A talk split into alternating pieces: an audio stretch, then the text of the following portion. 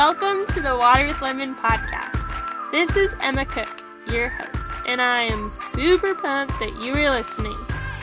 This is a podcast by a 20 something, or 20 somethings, or 20 somethings at heart the desire to dive into the real and the raw, the uncomfortable and the messy.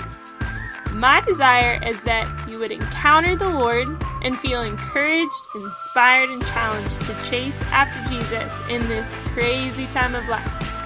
I'm so glad you're here. So grab something refreshing and let's get on with it.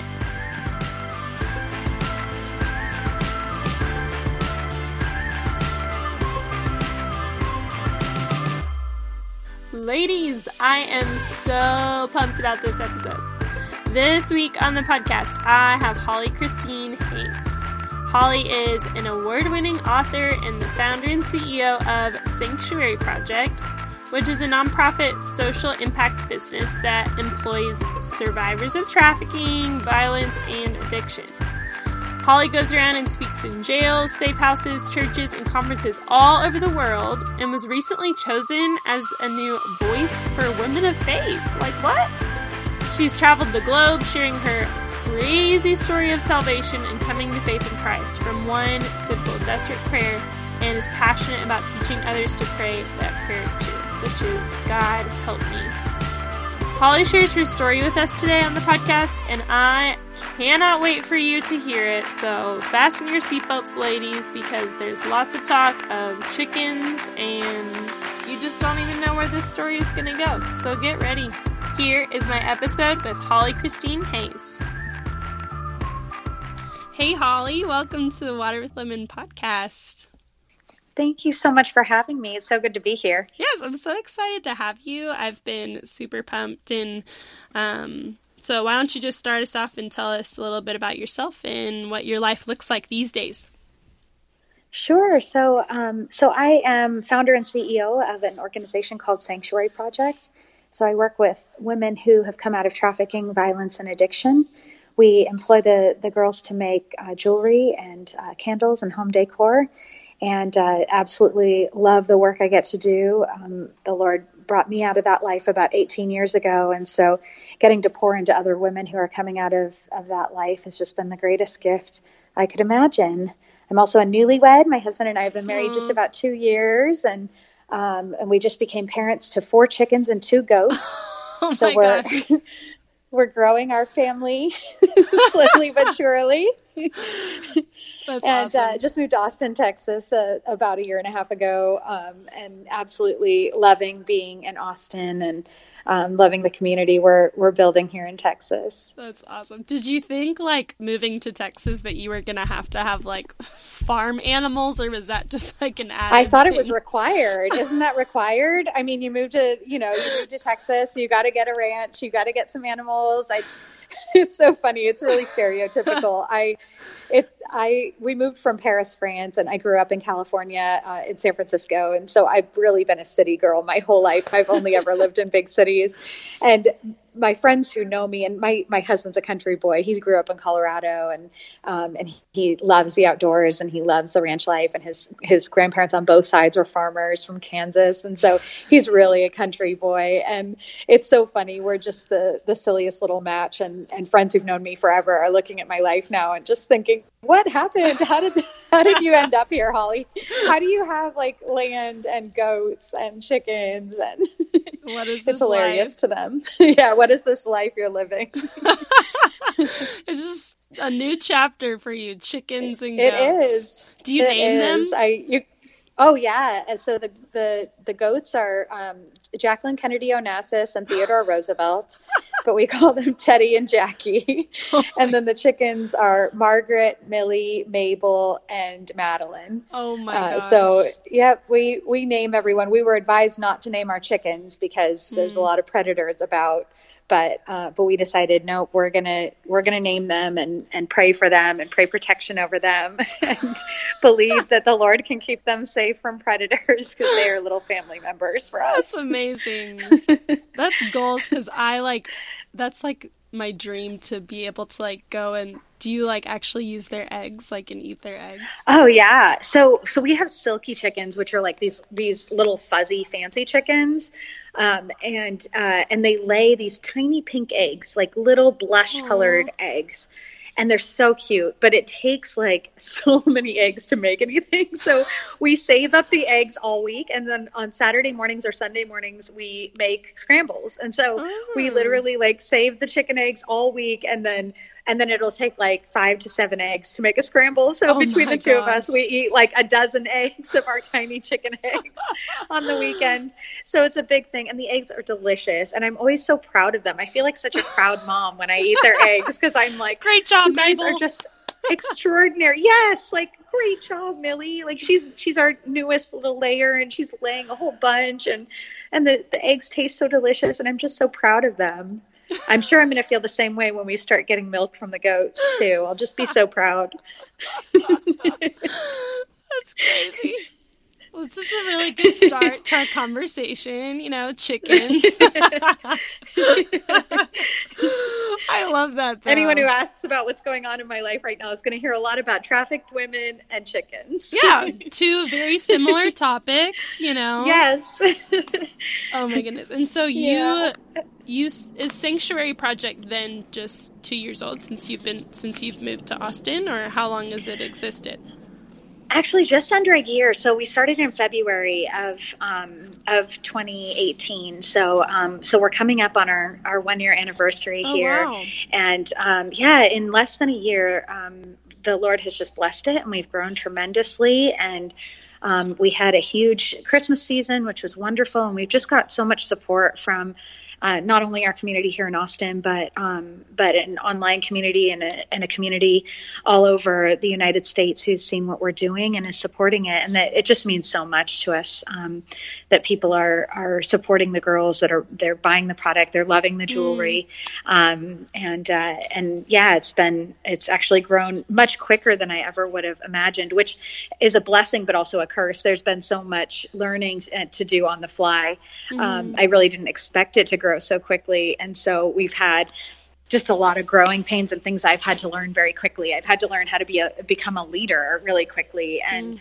Um, and how to hire staff and and how to manage um, manage that growth and and uh, and and keep you know quality up um, while also managing the uh, just just the everyday operations of something um, larger than I anticipated. So mm. it's been a really exciting season, but yeah, with with success just comes more work most of the time.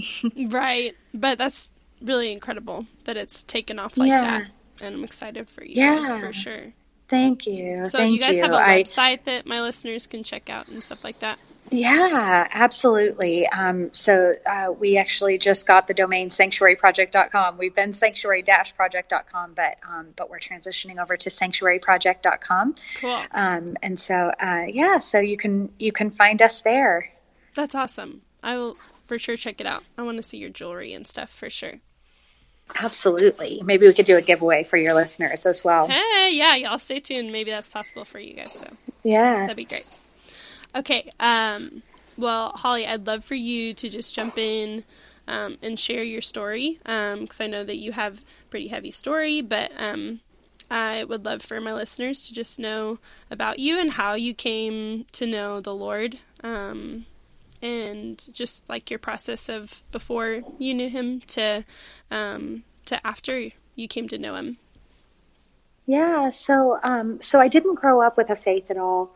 Um, I didn't even really know any Christians growing up. I um, I grew up in in San Francisco area and.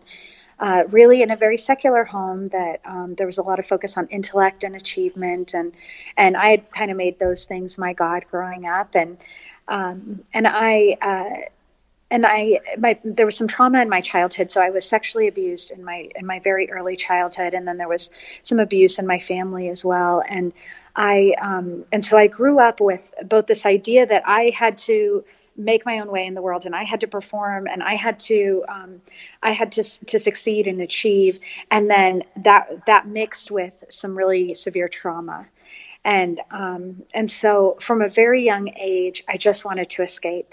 I just wanted to run away, and um, and I started running away at the age of 14 with drugs and alcohol. so I started using uh, alcohol and um, and marijuana daily um, from ages 14 to 15, and then that progressed to even harder drugs at at the age of 15. And um, by 16, I ended up dropping out of high school and um, really the the drug use and the alcohol use had gotten in the way of me even being able to perform in school. And I had gone from really a straight A student and uh, an achiever to very quickly mm. falling mm. off of the the radar completely and uh, and just um, just completely running away from all of that and into this life of drugs and alcohol. Um, and along with that, there was uh, there were men, there were relationships as well, and mm. I had my first abortion when I was 16, and I remember that that first abortion. Um, mm. I, uh, I, it was at a very uh, very well known clinic, and um, and I uh, after after the abortion, right after the abortion, I threw up, mm. and I remember the the clinic telling me, "Oh, that that always happens the first time. Don't worry, it won't happen with your other ones." Oh my gosh.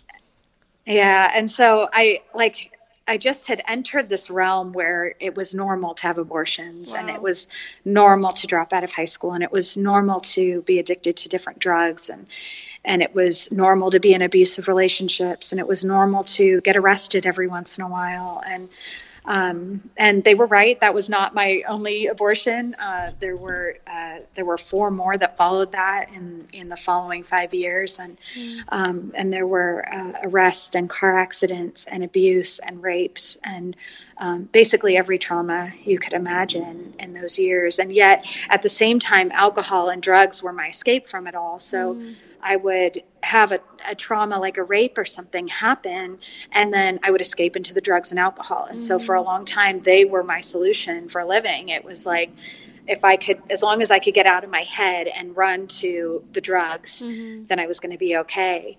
Um, but then slowly over time, what ended up happening was the drugs stopped working, and so I would be drunk and high, and um, and yet still couldn't escape the darkness in my heart and yeah. in my mind and in my soul. And and I would I couldn't escape the depression. I couldn't outrun the shame.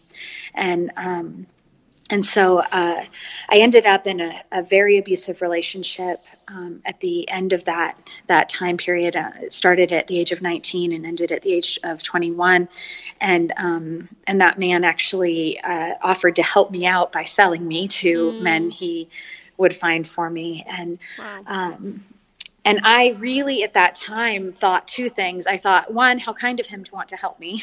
oh my goodness. Which in in retrospect, obviously that sounds crazy, but at the time it felt like this this man was coming in as a savior and was really going to you know mm. make it okay and he was going to protect me and he was going to make sure that he collected the money so i didn't have to worry about being unsafe and um, and then the other thing, uh, the other thing I remember thinking was was that my sexuality actually has value. Mm. Um, no one had ever told me I had value before, because my my that that sense of value for my sexuality had been stripped from me at that very young age when I was sexually abused. Mm. I had just given it away all those years, um, really to anyone who bought me drinks or, or was nice to me. And so when this man came along and said, Your sexuality has value, and um, and it's this much money.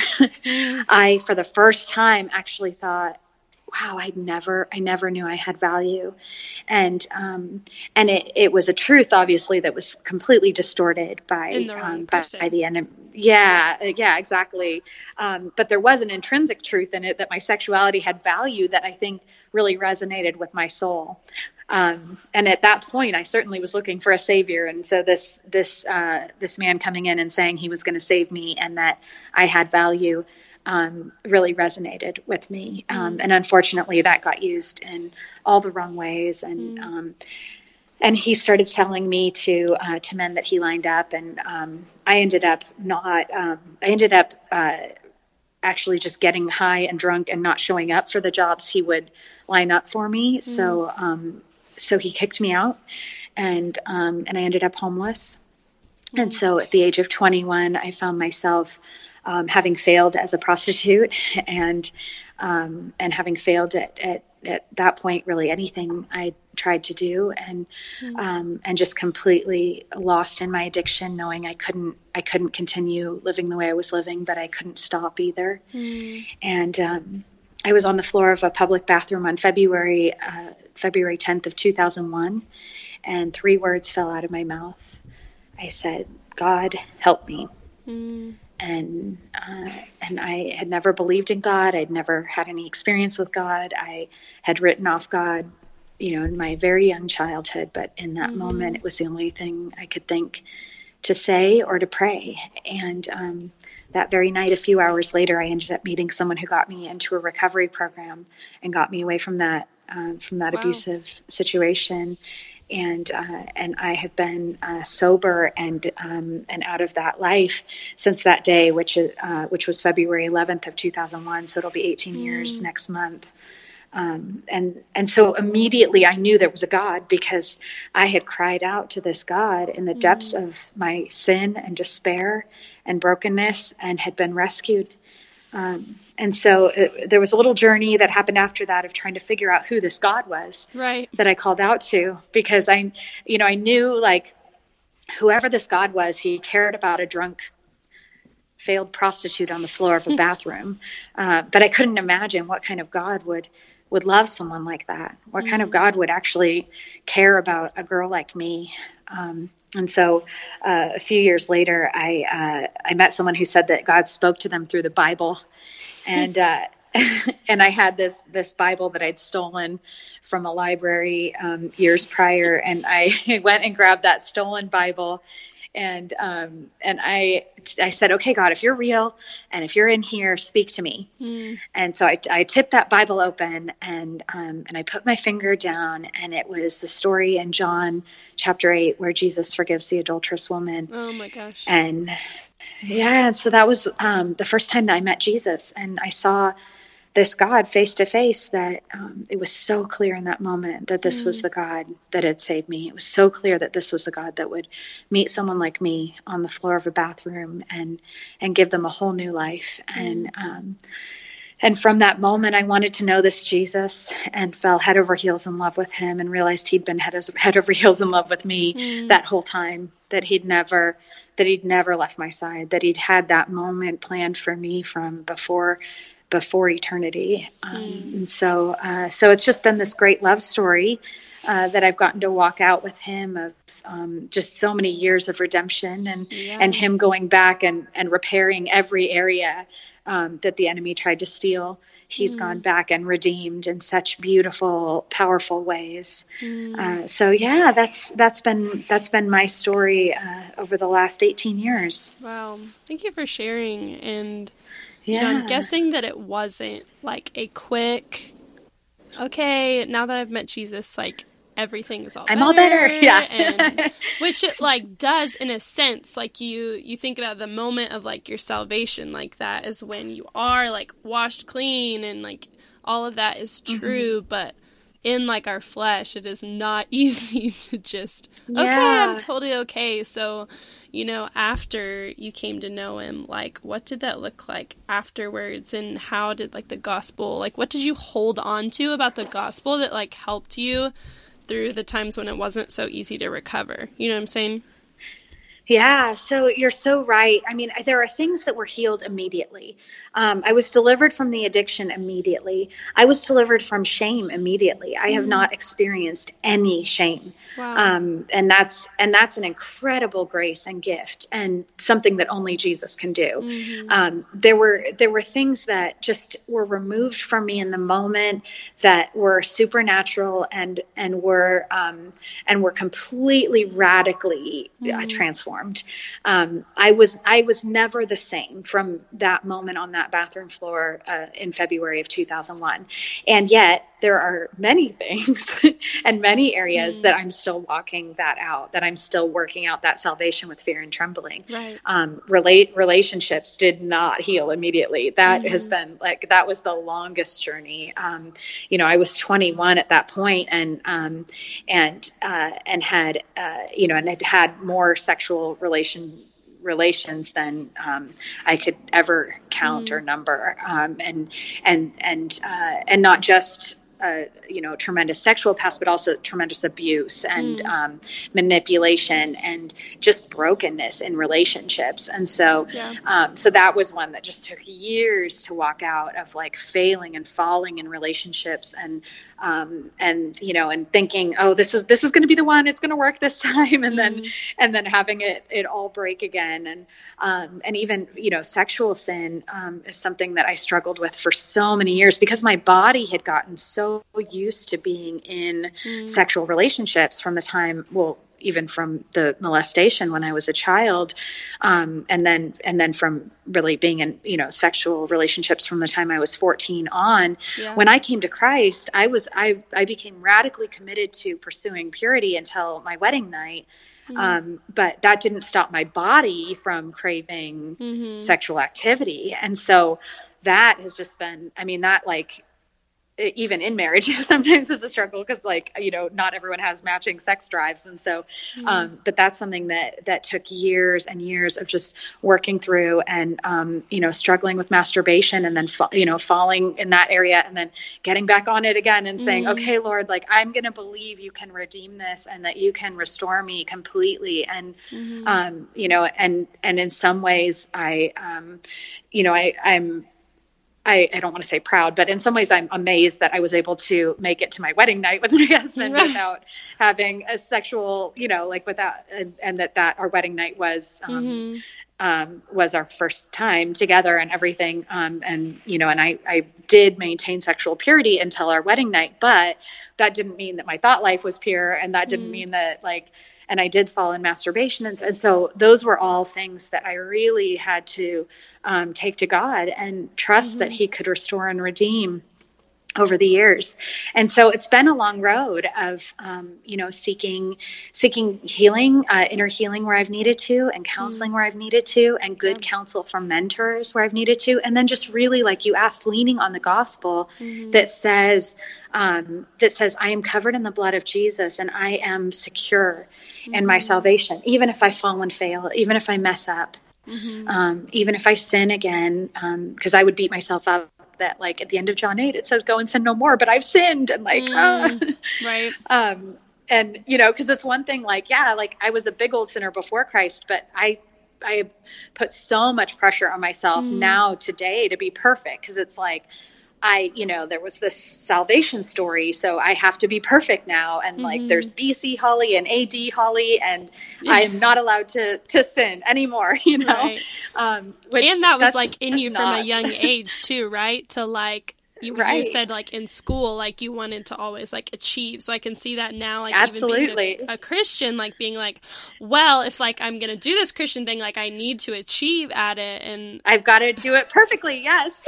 And i'm an enneagram 3 so I was like about I have to, to say. christianing. Yeah absolutely.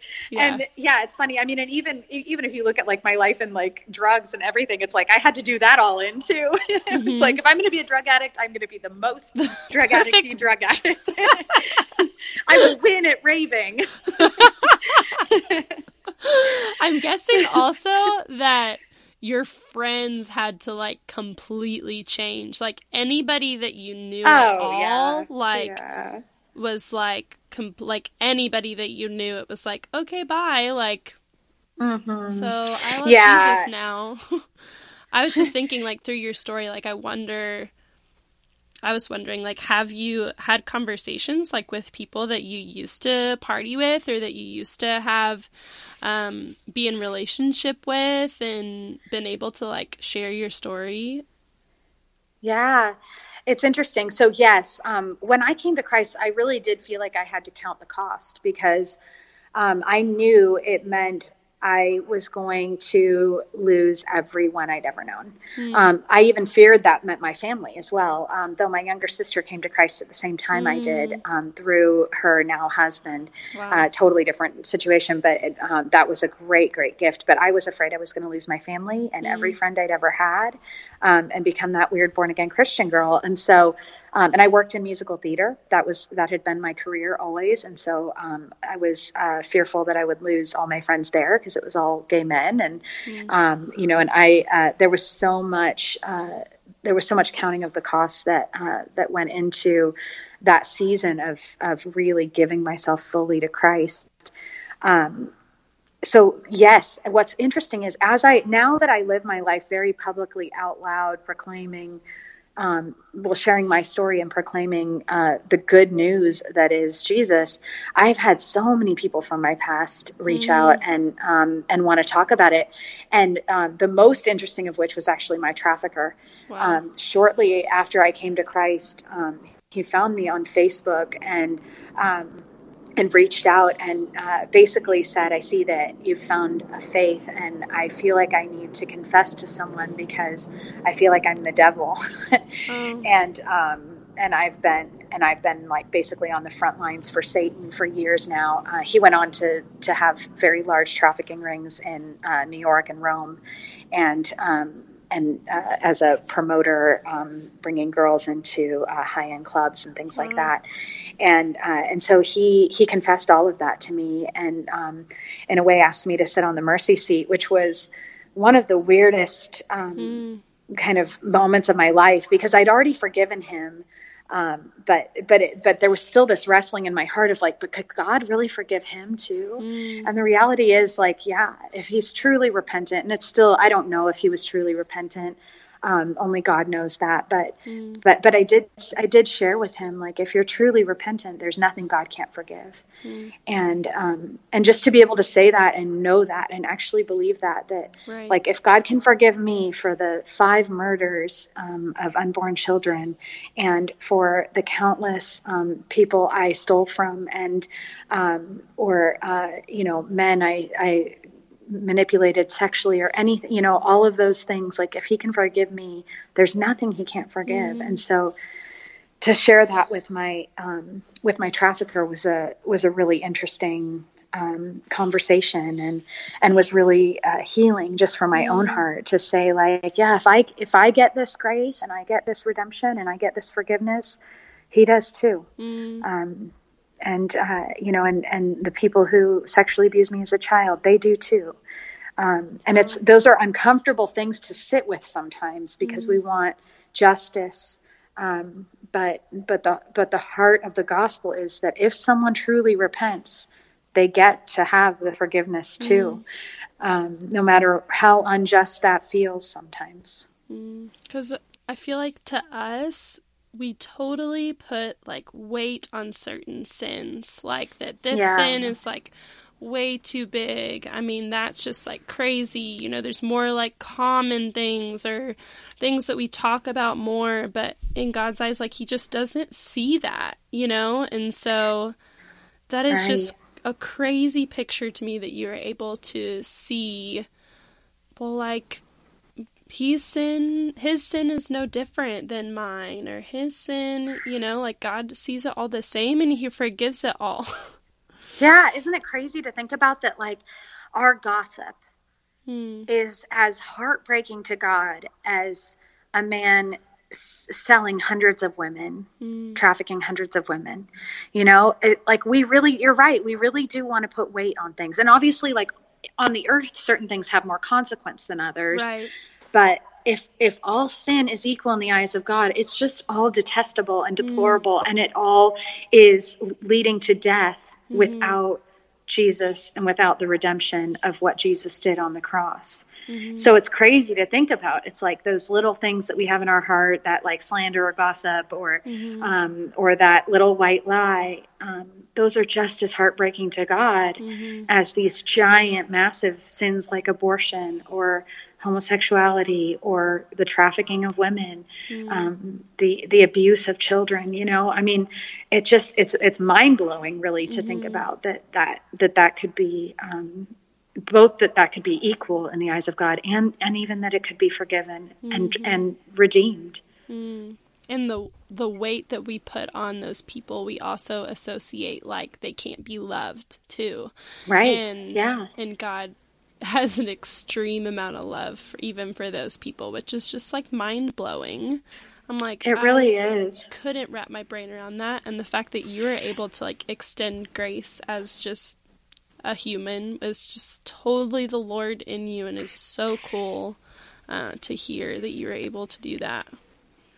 Yeah, only he can do it. because you know when I think about it, it's like yeah, I would want justice to be done and you know, I would want him to suffer or be in pain. But in the moment, it's funny what what happens is the Holy Spirit has His way, and mm-hmm. and um, and will remind us sometimes of of um, His mercy in those moments that uh, that we would forget about. So, you know, I want to ask you because I'm guessing that there are ladies who are listening to this and have struggled with something like abortion um, or addiction um, or masturbation, things like that. So I don't know if you want to yeah. speak to all of them specifically or um, just whatever you feel like, but I'm sure there are ladies who um, really struggle with those and would love to hear from somebody who has been through that um, and, yeah. and sees the Lord's truth now in it. So yeah, so I, I, think the biggest thing I would say to encourage someone who's in that is um, God can't heal what we don't reveal. Mm. So tell someone, tell someone, share it with anyone.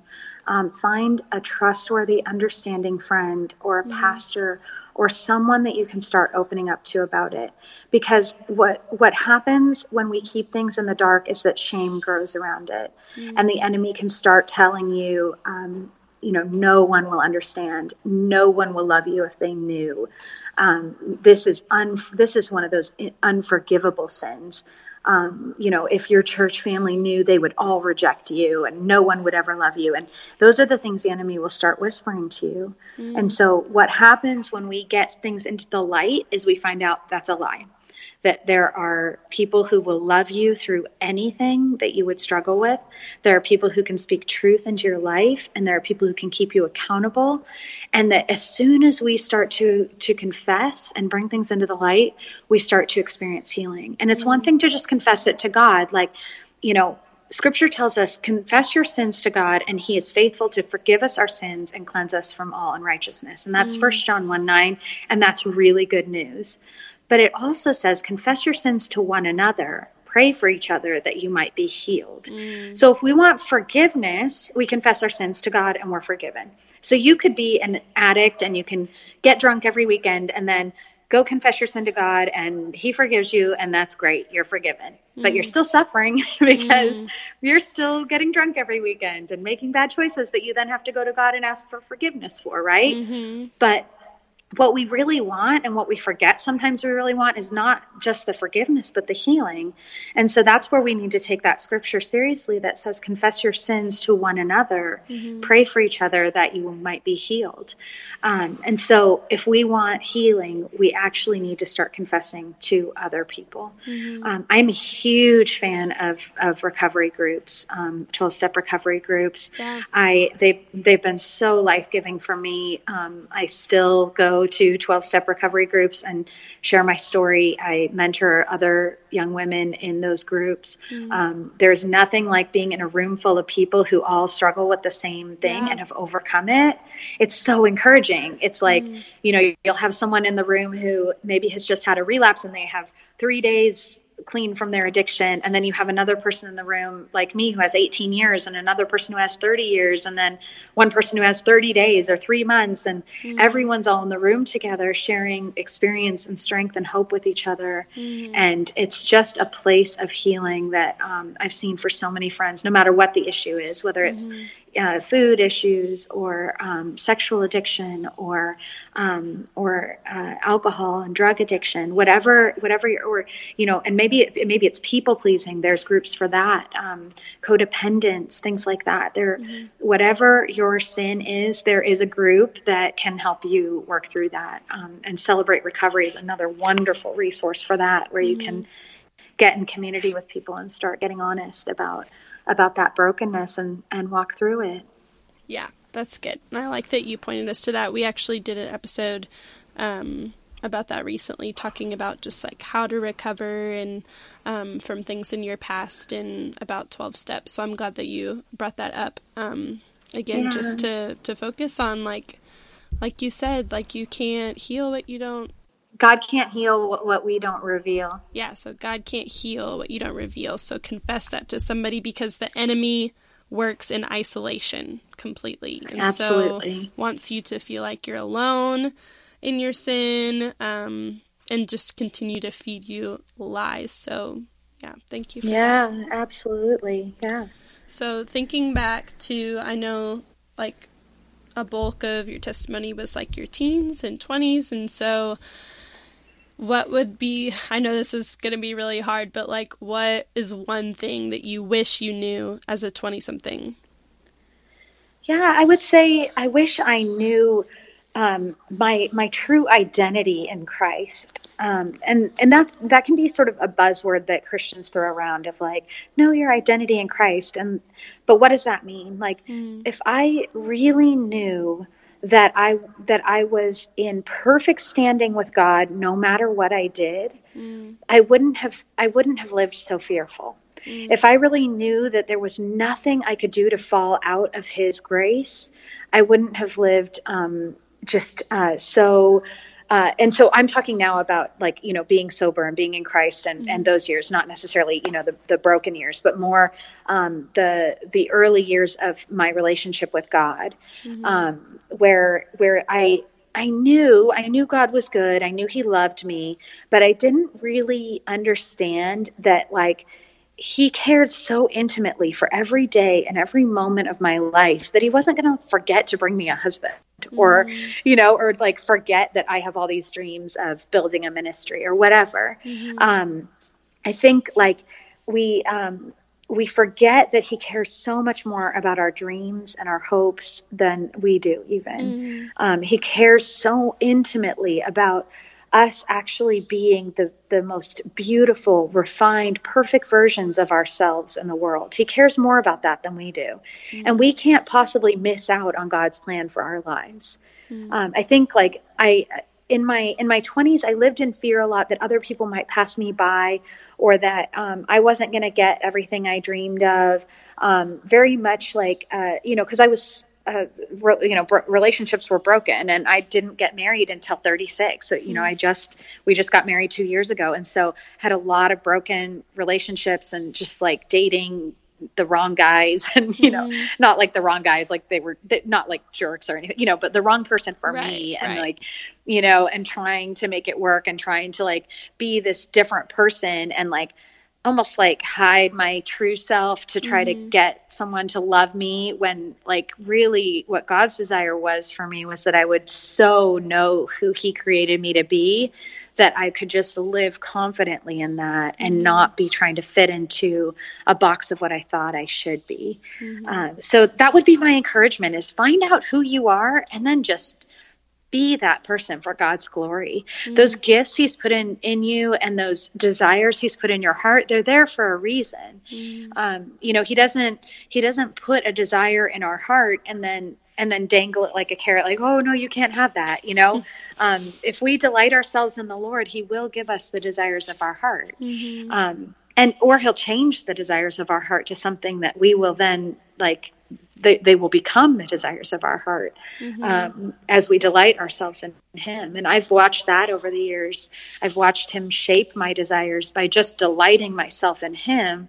He shaped my desires for a husband into the type of husband that i have today which wouldn't have been the husband I would have wanted in my 20s. Mm. In my 20s, I would have wanted the the hottest, most successful, coolest guy, and and and what happened was as I delighted myself in the Lord more and more, He shaped the desires of my heart to want a man of excellent character and kindness, mm. and a man who was impressively soft and kind mm. and loving and um, and then he brought me the desires of my heart mm. right? Um, and so i think i think when we really dive into um, to really spending time with god that that he'll shape us into the best versions of ourselves and and shape those desires into his highest desires mm. for our life as well. Oh, that's so good. I love that advice a lot. I'm gonna soak it up. Write it all down. Oh, so good um, are there any like resources you could recommend? Um, you know, for some of the topics that you've mentioned, anything come to mind? Like could be books or you know different studies or whatever. Yeah, so you know the biggest thing I would say is learn to love God's word. Mm. Um, so I um, so a part of my story and uh, and and the way I actually found that identity was um, reading the Bible like a story. Mm-hmm. I I didn't realize so it took a year and a half before I ended up in the church, and I didn't realize that you weren't just supposed to sit down and read the whole Bible like a story. Like I didn't realize there were devotionals or like apps where you would just get a verse a day. I thought if I'm going to decide whether I want to be a Christian or not, I should read this text and yeah. decide if I believe it and want to follow and want to follow this way. Um, and so I, um, so after I, so I, I picked up that stolen Bible and I, and I opened it to John 8 and I experienced Jesus there. But then I, I went back to, um, I started in Matthew. I started in the New Testament and I, I went back to Matthew and I read the whole New Testament. And then I went back and read the whole Old Testament. Mm. Um, and, and every year now I, I, I start, well, I didn't make it through the whole year. The last couple years, I've like but I read chronologically just continually. Mm-hmm. Um, and what what that does, reading the Bible like a story for me, it gives the whole picture of of um, our identity, like I was saying, in Christ. Mm-hmm. When we sit down and take it piecemeal, it's great and it's encouraging and it's wonderful and mm-hmm. it can be really life giving. It can really breathe life into us. But what I found is that when I read it as a whole, it really shapes me mm-hmm. as a mm. human um, it starts to shape the way I see the world mm-hmm. and it mm-hmm. starts to shape the way I interact with humans because you actually see God's story with humanity from start to finish mm. rather than just little bits of encouragement um, between you and God. You can actually sit down and enter into the story of God, which is the greatest love story ever written. So I would say my biggest advice and resource is um, read the Bible like a story. Sit mm-hmm. down and read whole books of it. Read whole sections of it. Um, sit down and read the prophetic books from start to finish. Sit down and mm-hmm. read the the books of the law from start to finish. Sit down and read the Gospels one after the other, like mm-hmm. all four. Mm-hmm. Sit down and read the epistles from beginning to end, um, because when we when we digest it that way, it really really has a, a shaping effect. That's so, that's kind of my favorite resource. It's not meant to just be like picked apart in verse here because you googled verses about blah blah blah or whatever this day, right. and we've talked a lot about that because you know my age group are the millennials, right? So yeah. we have this yep. like stigma of just wanting like instant gratification, and so things that are like read a verse, here's your devotion, ready go um, can be a little bit dangerous for us. I'm not saying that they're necessarily wrong, but like, is it the most life giving thing for us? Is it going to give us a good picture of the Bible in general, like the whole right. picture of his story and his word? Probably not. You know, things that are just like topical and are not diving deep into the word. Um, right. Yeah, it's fast food, right? It's like it'll nourish you. You'll be, you know, it'll fill you. You're not going to be hungry anymore, which is good. Um, mm. But do we want to eat fast food or do we want to sit down and cook a five course meal that's the best thing you've ever eaten in your life and you mm-hmm. learn how to cook it for yourself so you can cook it again and again and then you can make it for your family one day and then you can have a recipe that you can pass down from generation to generation to generation mm. so like do I want a taco or do I want or do I want the ability the steak to, and potatoes. or do I want to be a chef? You know, mm-hmm. do I mm-hmm. want to actually like cook a meal and and know how to cook this meal for someone else and um and and yeah and digest something that's just going to completely uh, transform my body and uh, and give me the energy and sustain me through whatever life whatever life throws at me. Yeah, thank you for that. And it's like you know, books and studies and things like that, they are often human words and yeah. and they're great and they can be like supplemental but like knowing who god is like we need to read his words his message to us. So yeah thank you it's that. true. Sometimes i'll read like something about the bible. Like i'll read like you know, and I love I love Christian authors. Many of my friends are Christian authors. I love their books. I love what they do. I'm a Christian author. I um, I want people to read my book. Um, but the what I find is that sometimes when I read about Scripture, it's weird. Like I'll doubt it. I'll like read the, about the story of Jonah, and I'm like, how did he what a whale three days that's ridiculous but then something happens when i actually read it in god's word it's like my faith is built and I believe it.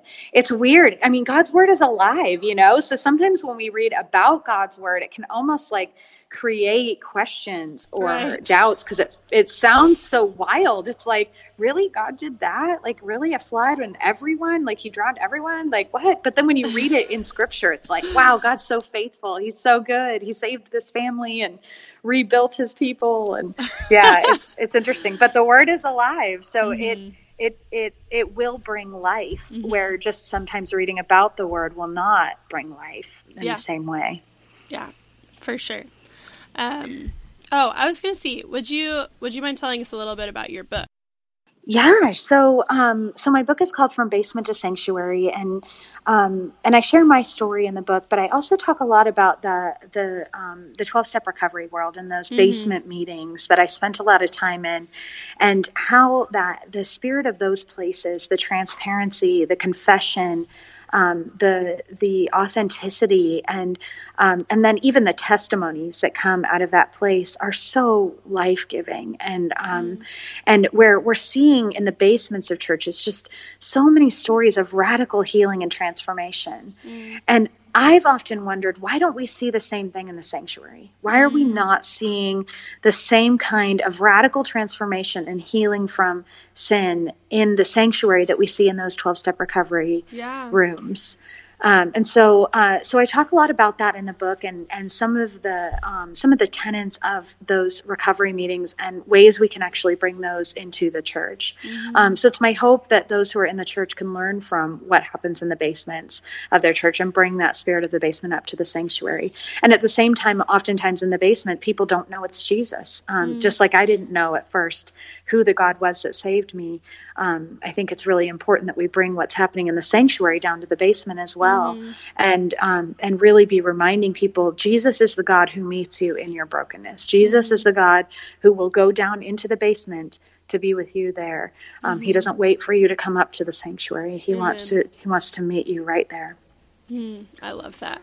I want a copy 100 yeah i'll get you one. I'll have to get you one. Uh, also i thought of the other thing i was going to ask you. Have you do you have or have you um, seen the jesus storybook bible? No what is so that? So it has kind of like a yellowish it's a it's a kids bible basically. It's called jesus storybook bible. And it goes through like most of like the major bible stories. And relates them all to the gospel. So, you know, it'll Aww. be talking about um it'll be talking about creation and how he created the world and it'll go through the whole story, but then it'll say and he was planning for a perfect son to come and wow, be yeah. Make, you should check it out because it's oh, I would love even that, as yeah. somebody like I grew up in the church, knew all of the Bible stories it has become so much more real to me because I feel like I just kind of like knew those and didn't really think about like how God was working in them. They were just kind of like stories to me instead of like this real like what was God doing in that. And so I'm kind of like a kid and I just like read a story a night, but it just like oh, makes it I love like, that. come alive to me and it's it's such like beautifully written and like very like theologically sound, but it's totally geared towards kids, but I know so many adults that have it and read through it. So, do you think my chickens would enjoy it too? for sure. Millie would be. Can you imagine Jeff and I reading the, the Jesus Storybook Bible to our farm animals at night? Gather around, chickens. Gather around. I think we need to make some children. We're gonna read Noah's Ark tonight. yeah. They're like only two, only two of us. At least there's only two goats. Uh, yeah, exactly. But the they... chickens would be like, which two? Cluck, cluck, cluck. oh, that'd be so funny. you could, though. I mean, they're your kids, so I'm not going to judge yep, you if you do that. Thank you. Thank you. I just I want we like need some human video. kids. Oh man, that's incredible. That's awesome. so, my last question, I ask this to every guest, is what is refreshing you these days? I know probably your chickens and goats. We've already talked about those, but Oh. what else is refreshing you? You know, it's um it's my husband right now and that's Mm. been such a sweet thing for us. Um so I my husband is very opposite of me and uh and he is uh he's an Enneagram 9, so he's a peacemaker Ah. and he's very security focused and he is he has become just this like peaceful, wonderful, refreshing thing um, at the end of every day. My days are really hard. You know, I work with girls Mm. who are um, coming out of, of a lot of trauma, and the, and most of them are pretty fresh out of it. And um, and our days are long and they're hard, and the girls are um, very dramatic, and I love them so much. But there's Mm. just so much. Uh, their, their their needs are so high, Yeah, and um, and so my days are are quite stressful and full, and uh, you know, and then we're running a product side of the business as well, and it's a new business, and there's so many moving pieces. And at the end of the Yeah. day, to come home to just the sweetheart husband, and um, and just uh, cuddle up and and uh, have this oasis in the middle of all of it that's so peaceful and so Mhm. sweet, and is such a refreshing uh, refreshing thing for. Uh, for me, so I'm so grateful for him Mm. right now and for our marriage right now. It just feels like the sweetest gift. I didn't know. I got to a point where I didn't know if I even wanted marriage Mm, because I was um, single for so long, and I knew I didn't want the wrong person. mhm. Um, and uh, and I had gotten so used to being alone, and and I loved being single because you really can do so much ministry, and uh, Mhm. I I really loved my my girlfriends and my single season. Uh, so, but but lately I've been just so grateful for for the provision of this man, kind of just in the nick of time before starting before starting Right. sanctuary project and and I love how God has designed us in that way for um, for man and woman to Mhm. really uh, come together and complete each other in those sweet, quiet ways that uh, that you know only He would know we need. Totally. It's like so clear that obviously like his plan is so perfect and Yeah, going through like a longer season of singleness i'm sure makes marriage so much sweeter. Um yeah, and like he Yeah. knew he needed to keep preparing you for it you know and so- yeah, and He knew exactly what I needed before, you know, better than I Mhm. would ever have known. Mhm. And that's a just an encouragement for anyone out there who's still um, single and waiting on a husband. You included, Emma. Um, that uh, that God has such good plans for for a, a partner and a spouse yeah for you, and um, He knows you better than you know yourself. He knows what Mhm. you need. He knows when you need it, um, and and He uh, He just cares so much more about that for us than we even could care about it for ourselves. And I wish I'd just been faith faith filled and trusting the whole time I was single and not worried about it for a moment because because he's got it. He Mhm. you know he's he's got it for all of us. yeah thank you for that i loved having you holly and i know that my listeners are going to love you uh, and i love that we're starting off the year um, with this episode because i think it was just so sweet so thank you so much for coming on Oh, well, it's been so great being here. Thanks for having me. Yeah, thank you. I hope you guys enjoyed my conversation with Holly today. I was so deeply impacted by her story, and I know you guys will be as well. You guys can find her on Instagram and the Sanctuary Project. You can also check out her book From Basement to Sanctuary. Be looking on my Instagram because I'm going to be doing a giveaway with Holly and some of the beautiful pieces that uh, her girls from Sanctuary Project make. So make sure you stay tuned to my Instagram for a chance to get some cool giveaways from Holly and her company. I hope you guys have a great week. See you back next week. Stay fresh, my people.